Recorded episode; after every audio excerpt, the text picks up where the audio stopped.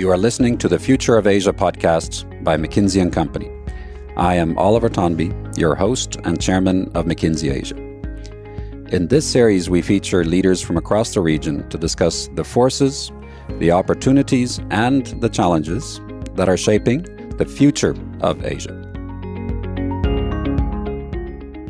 Welcome, welcome everyone to the Future of Asia podcast series. Today's topic is how McKinsey built a world class AI sailor bot with Emirates Team New Zealand. I am joined by three esteemed colleagues. I'm joined by Ollie Fleming. He is the COO of Quantum Black in Australia. Quantum Black is McKinsey's advanced analytics and machine learning firm. I am joined by Helen Mayhew. She's the COO of Quantum Black in Europe. Uh, she's also a partner with the firm and she happens to be a world champion sailor as well. I am also joined by Nicholas Hahn, a senior expert with Quantum Black out of Melbourne. Welcome all. Now, I'm going to start straight away, Ollie, with a question to you, which is McKinsey and sailing. That doesn't seem like what we normally do. So, why, why are we doing this in the first place?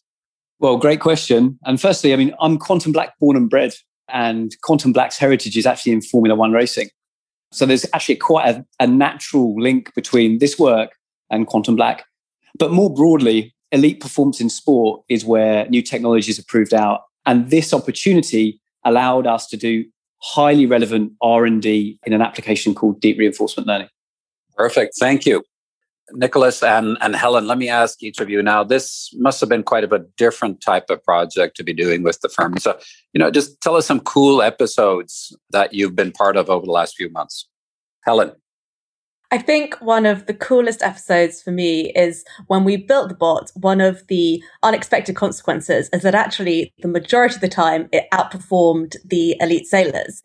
And the elite sailors were fascinated by this and it actually helped them improve their performance as they learned from the bots. So I think a nice kind of synergy of human intelligence and machine learning coming together.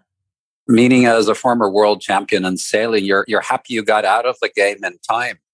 Is that what you're saying? I'm not sure I'd quite say this, but it's definitely a game changer when you can start to learn from technology in this way. There you go. Nicholas, for me, one, one really cool moment was at the beginning of the project when we actually got to go to New Zealand for the unveiling of the first boat. Those boats had been in the making for two years and no one knew whether those boats would actually sail and fall properly. And being there for the first time when the boat actually foiled was, was absolutely magical. Excellent. Welcome all three of you. Now, let's dig in. But I do think it's useful for our listeners just to understand who wants to explain what is America's Cup. I'll go a bit on uh, what's the America's Cup. The America's Cup is the most prestigious race in sailing, and it's one of the oldest sporting trophies in the world. It was first held in uh, the Isle of Wight, just off the south coast of England, in about 18 51 and from the beginning was a real beacon of innovation. So even in that very first series, the winner, which was a boat called America, introduced what was quite radical innovation at the time, changing their sails from hemp to being made of cotton. And to this day, it's a hugely innovative competition where the design and the build of the boat is as critical as the sailing itself, much like Formula One, where the race doesn't begin on race day, it begins with the development of the car. And in this instance, um, the parameters of the boat design, which are known as the class rules, were first published in March 2018. And from then until the racing actually starts on the water itself, the race is really one of innovation to build the fastest boat possible. And that's where we helped Emirates Team New Zealand. Understand. And say a little bit more about you know the competition. So who's now in the final? How do they get there? Just explain a little bit to those of us that haven't been following this as closely. Absolutely. So the finals are a one-on-one race between emirates and team new zealand who's the defender of the america's cup and the challenger who has won the right to challenge them. And that is an Italian boat called Team Prada Pirelli. In order to get to that position, uh, the Italian boat had to beat off the British and the Americans. So there were four boats originally in the competition, and now there are two that remain, and they will be in the finals against one another. And for those of us that think of boats as, you know, small little dinghies that, you know, we rowed, these are in a slightly different league. If you're talking about four boats globally, yeah, so these aren't typical boats. They travel upwards of 100 kilometers an hour. Uh, they have hydrofoils, which means that they don't really sail on the water. They're in fact lifted about a meter or two above the water as they that they as they go. They have sophisticated onboard computing, uh, hundreds of IoT sensors. So in some ways, they're really like low altitude aircraft, not boats at all. In the context of how important the America's Cup is to the sailors who are a part of it, in the British team, the British team is headed by a guy called Sir Ben Ainslie, who is one of the most celebrated Olympians of all time. So he has five Olympic medals, four of them gold. And he's gone on record in this America's Cup saying he would give up all five of those medals if he could take the America's Cup back home to Britain, which he won't be able to do this time, unfortunately. But just to give you a sense of what this means to the people who are competing. Superb, superb. Ollie, let me let me turn to you and ask you: Can you explain a little bit what McKinsey actually did with Emirates to Team New Zealand? Yeah, well, we've been their official technology partner, and as part of that, we actually helped them focus on their two biggest areas of vulnerability that they saw coming into the campaign. The first was ensuring that these insanely complex 75 foot hydrofoiling monohulls were ready for sailing. They had as much uptime as possible so working on the maintenance and reliability. But the, the area we're talking about today was helping them optimize the design of their hydrofoils. As Helen said before, the class rules, the, you know, the parameters of the boat design are fixed, but there are parts of the boat design which there's quite a lot of space for the teams um, to be creative in the design of. And the hydrofoils are a particular area where the teams are able to become quite creative. So say a little bit more about, about you know this hydrofoil. So what is it that the team would be looking at changing and how would this be done in the old way versus the new way? One of the important rules that has changed uh, in this America's Cup is that all of the design of the boats has to happen in a digital simulator. Previously, teams could build mock up boats, miniature boats, and pull them through tow tanks to understand uh, their performance and help iterate through designs. They'd also use wind tunnels. For this campaign, that's all been banned, and all teams need to use digital simulation. This is an area that Team New Zealand have pioneered and continue to lead. But there are some limitations to using the simulator. You need to take multiple Olympic athletes away from sailing on water and other forms of training and actually get them to sit physically in the simulator and do laps so that the design team can evaluate the relative performance of, of different designs. And the sailors themselves are also not completely consistent. So they all control the boat slightly differently, which means they introduce noise into the data. And this means one, there's a huge bottleneck for the design team to, um, to have to work through to actually schedule the, the sailors to get into the simulator to do laps. But also the marginal gains in performance that the team is hunting for and in the case of the hydrofoil, it may be changing certain section, the length and the depth. It means some of that performance can actually be masked by the scatter of human testing. So we set out on a highly ambitious and super exciting project to essentially take the humans out of the loop for a large part. And by deploying a nascent frontier technique called deep reinforcement learning, we were essentially able to build an autopilot, an AI agent that was able to sail the optimal lap automatically in the simulator. What you're trying to do, if I understand, is you're trying to actually build a bot and train that bot to perform better than an Olympic sailor. The actual criteria was as good as an Olympic sailor. And the reason for that is that these marginal gains that the team are looking for, and at the end of the campaign, they're literally looking for tenths of a second in a 30 minute race we needed to, bot, to build a bot that could perform right at the limit so that they were able to compare um, two different designs at, at, race pace. I would suggest that the answer to the question is yes. yes, Oliver. well, to perform more consistently than an Olympic sailor, but also to perform endlessly. So, you know, Olympic sailors have to eat and sleep and go to the gym and do all sorts of other inconvenient things. So the ability to take that out of the equation is critical. Ah. Oh, got it. Understand, understand. Ollie, you, you said the words deep reinforce reinforcement learning. Nicholas, can you explain a little bit about what, what is that?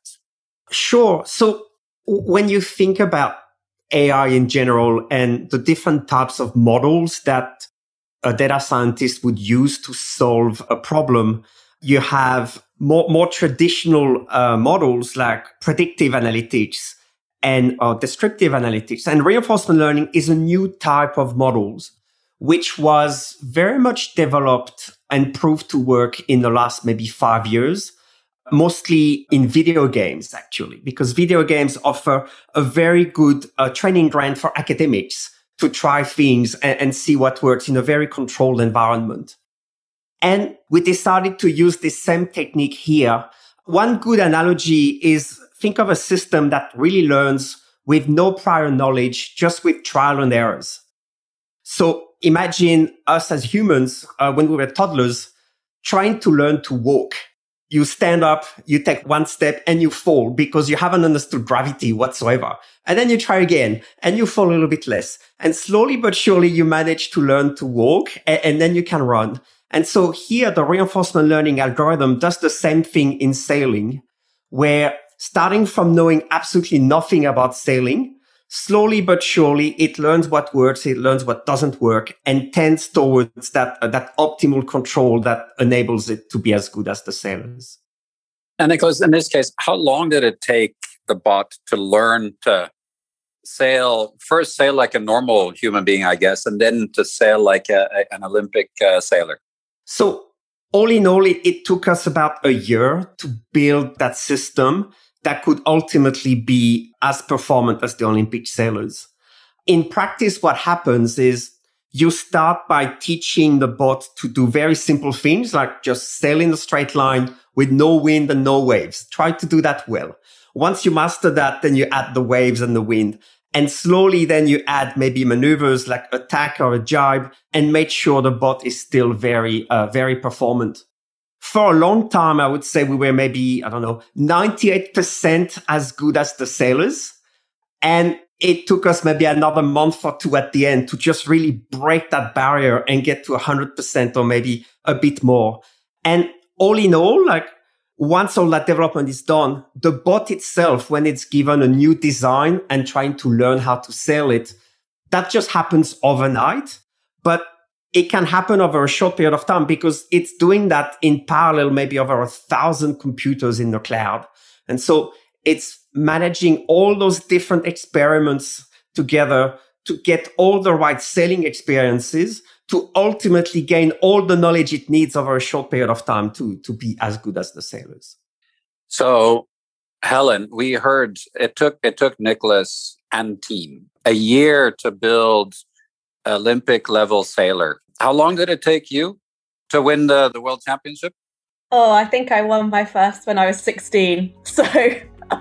oh, all right. There you go. That's pretty early. That's pretty good, by the way. Asia's standing in the world has changed. And it's clear that where the focus once was on how quickly the region would rise, the reality is now all about how Asia will lead. Keep listening to the Future of Asia podcast. Listen, joke, joking aside, I want to uh, get back to Ollie and, and ask you what, what are some of the challenges in building this AI simulator bot?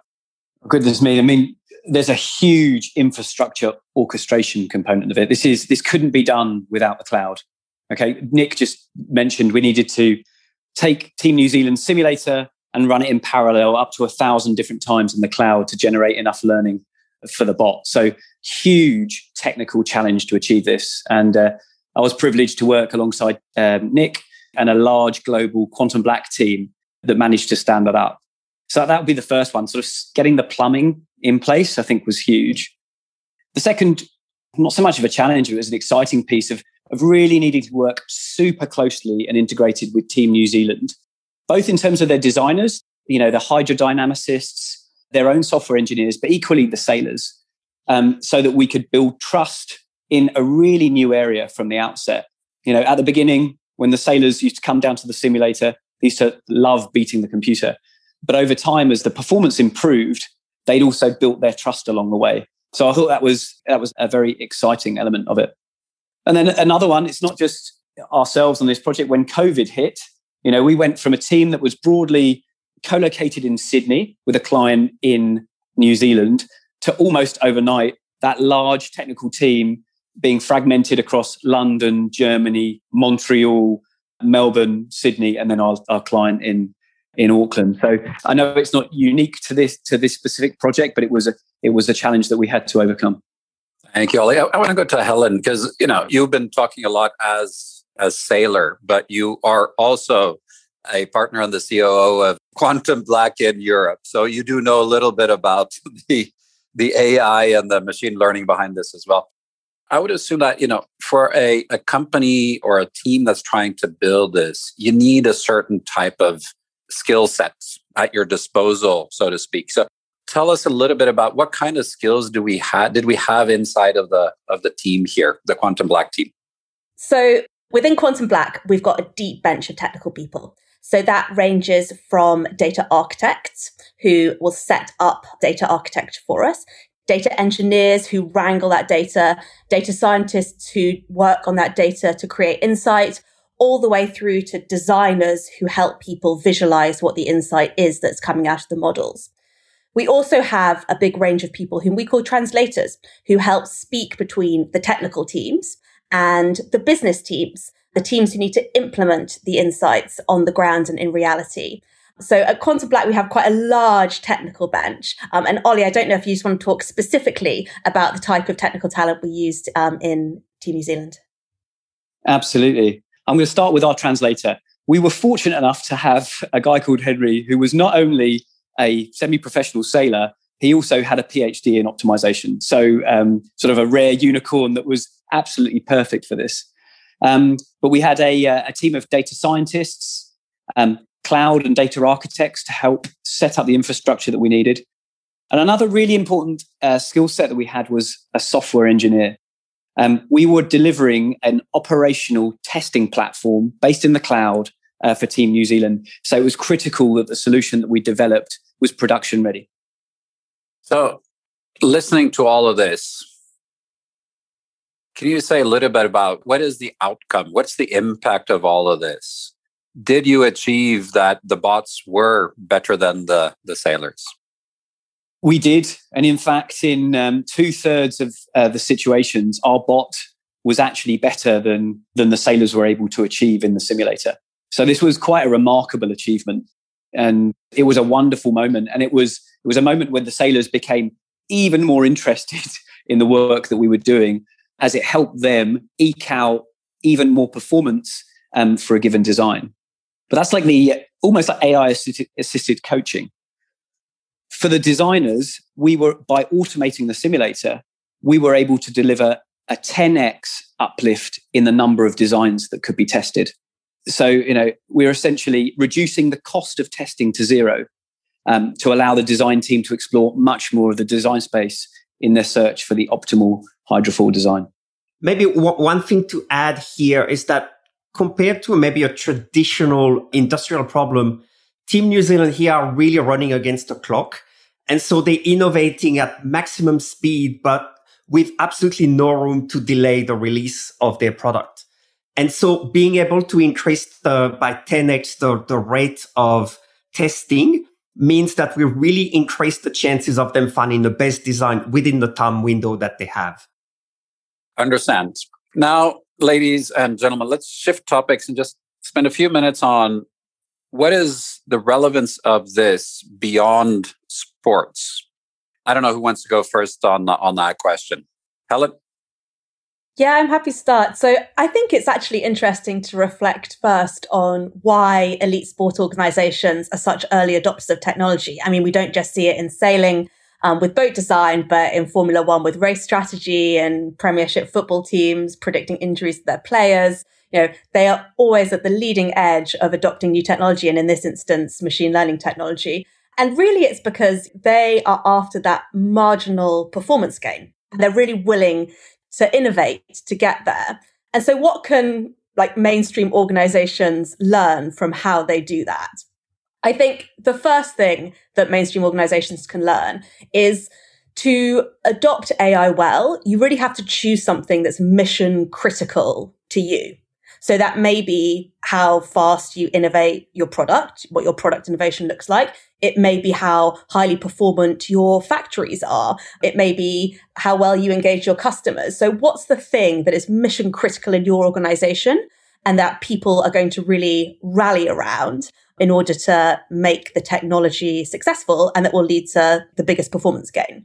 I think the second thing is then once you have found that thing that's mission critical, how do you express that in a clear metric?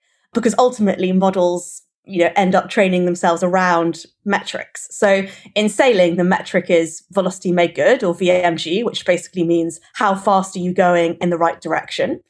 If you are interested in product innovation, it might be how quickly is your R&D cycle working in productivity in a factory, you might be measuring how can you reduce the downtime in your equipment. So what's the metric that really matters to you? And then I think the third thing to say is, you know, how do you foster that real sense of human machine engagement? So you have augmented learning between the two. So in essence, how do you make your workforce as curious about the technology as the sailors were about the bot? Thank you, Helen. Ollie, would you care to uh, to add? Yeah, it's worth saying that at the heart of this problem, it was you know it was a complex control problem. We were getting a bot to control a boat in a simulator, and the characteristics of that, you know, it was a complex, dynamic, and high frequency system. It was a complex environment. There were 14 different controls that the sailors needed to orchestrate at the same time. The optimization goals for this were quite loosely defined. You know, velocity made good, speed in the direction that you should be going. And so there are other situations where we think problems can be tackled that have these characteristics high throughput manufacturing environments, production environments such as energy generation and 5G uh, network management. And indeed, how would you rapidly respond to changes in customer preferences and tastes? So we successfully applied deep reinforcement learning on top of Team New Zealand's digital twin. And digital twins are not just found in a sailing environment. They are found in many traditional industrial settings, such as high throughput manufacturing, other advanced industries, automotive, aerospace, and applications such as logistics. And we are excited about applying deep reinforcement learning on top of digital twins in those more traditional settings to optimize performance. Let me go to Nicholas and continue this train of thought. So, Nicholas, in your experiences, can you give us a couple of other examples where you've seen AI or machine learning applied in the business world? Sure. Look, I, I think there are more and more examples. A lot of organizations are now quite good at maybe setting up one or two of those use cases. Examples could be next best action when you're trying to serve your customer in the best possible way. So based on what they've done before, you can recommend a new product or a new service. And a lot of that is now uh, handled quite effectively with AI. Another one is definitely on quantifying the risk of a customer. For instance, if you're a bank, having very sophisticated AI models to really make sure that you are proposing the right product within the right risk tolerance to your customer a lot of the issues we see with AI currently are more about how you scale that and how instead of just doing one or two use cases, you really want to try to do a hundred of them. And so all the effort that you put in the first one, you can't put the same effort in the next one. And so, and that's where automation and things like MLOps or, uh, and DevOps techniques to, to really streamline the way you build and deploy those use cases becomes absolutely essential. Thank you, all three of you. Now, we're going to wrap up, and I want to ask you one question, same question to each one of you, which is if you put yourselves in the shoes of a senior executive, what is your advice to that senior executive that wants to get value from AI or machine learning? Nicholas. For me, my, my one sentence answer would be making sure that you solve the right problem with the right people and the right technology it's too easy to be carried away with very fancy technology that doesn't necessarily apply. And here we've talked about extremely fancy technology, but I would advise anyone to actually start simple things first. Thank you. Ollie. Mine would be be humble and upskill yourself so that you can reimagine your business. So raise the ambition level. And then it would be to surround yourself with the best technical talent you can find. Last but not least, Helen. So, in my view, the barriers to value in this area are actually often not technical, they're more cultural. They're about adoption and how do you really drive frontline impact. So, I would say for every dollar or hour you spend developing the technology, spend that dollar or hour again on embedding it into your organization and really driving the frontline adoption and value. Perfect.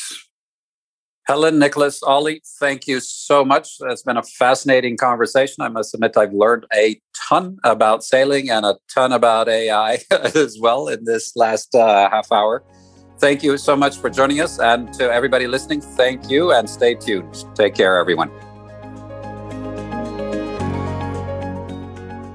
You have been listening to the Future of Asia podcast by McKinsey & Company. To learn more about McKinsey, our people, our latest thinking, visit us at mckinsey.com slash future of Asia or find us on LinkedIn, Twitter, and Facebook.